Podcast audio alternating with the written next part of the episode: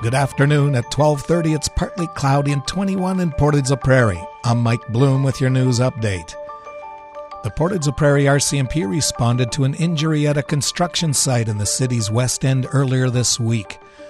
On Monday, Portage la Prairie RCMP received a report of a construction worker being injured by a machine in a construction zone on the Trans Canada Highway at the west end of Portage la Prairie.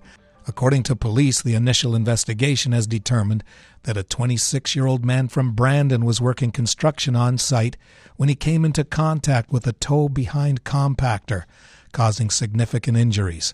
The 26 year old was transported to hospital where he remains in stable condition. The RCMP says it doesn't appear that any criminality was involved in the incident.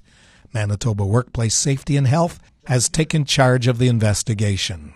115 years ago today, one of Manitoba's worst storms hit the area. Environment and Climate Change Canada's senior climatologist David Phillips says on August 10, 1907, a storm moving east to west was reported throughout southern Manitoba. The storm started in Thunder Bay around 2 p.m. before entering Manitoba around 7 p.m. Continuous lightning was reported at this time. One person was struck and killed in Thunder Bay, while another was injured in Winnipeg. The rainfall and hail caused a lot of damage, as did the high winds. Crops were flattened, more than a thousand birds were killed, and signs were knocked down across the province. It was called by the local people a hurricane. I mean, hurricanes never struck southern Manitoba but hurricane force winds have. And often we talk, we hear about in history, we read accounts of these stories that it was a hurricane. Well, it was on the Beaufort scale, there was a hurricane force wind, which would be winds above 118 kilometers per hour. In the Monday, August 12th edition of the Winnipeg Tribune, the newspaper published reports from around the area. Portage la Prairie saw 70.6 millimeters of rain, while Winnipeg has 44 millimeters fall in just two hours. A local granary was struck and burned to the ground in Carberry. No major damage was reported in Neepawa, although phone service was disrupted, as was the case in Brandon. In Beausejour, every tree was knocked down or uprooted within 100 yards of the village center.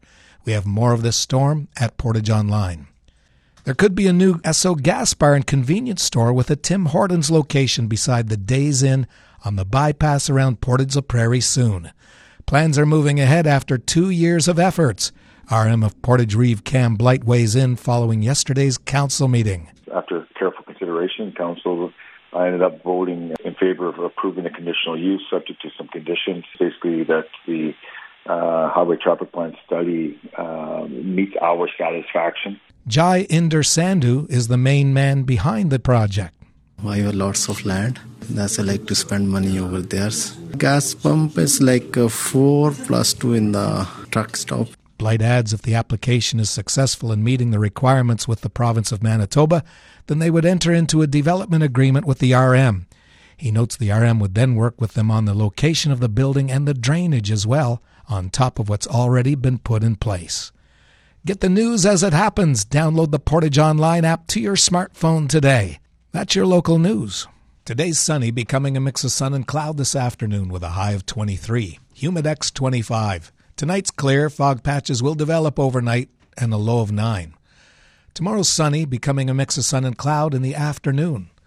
The fog patches overnight will dissipate in the morning with a high of 23 and Humidex 25.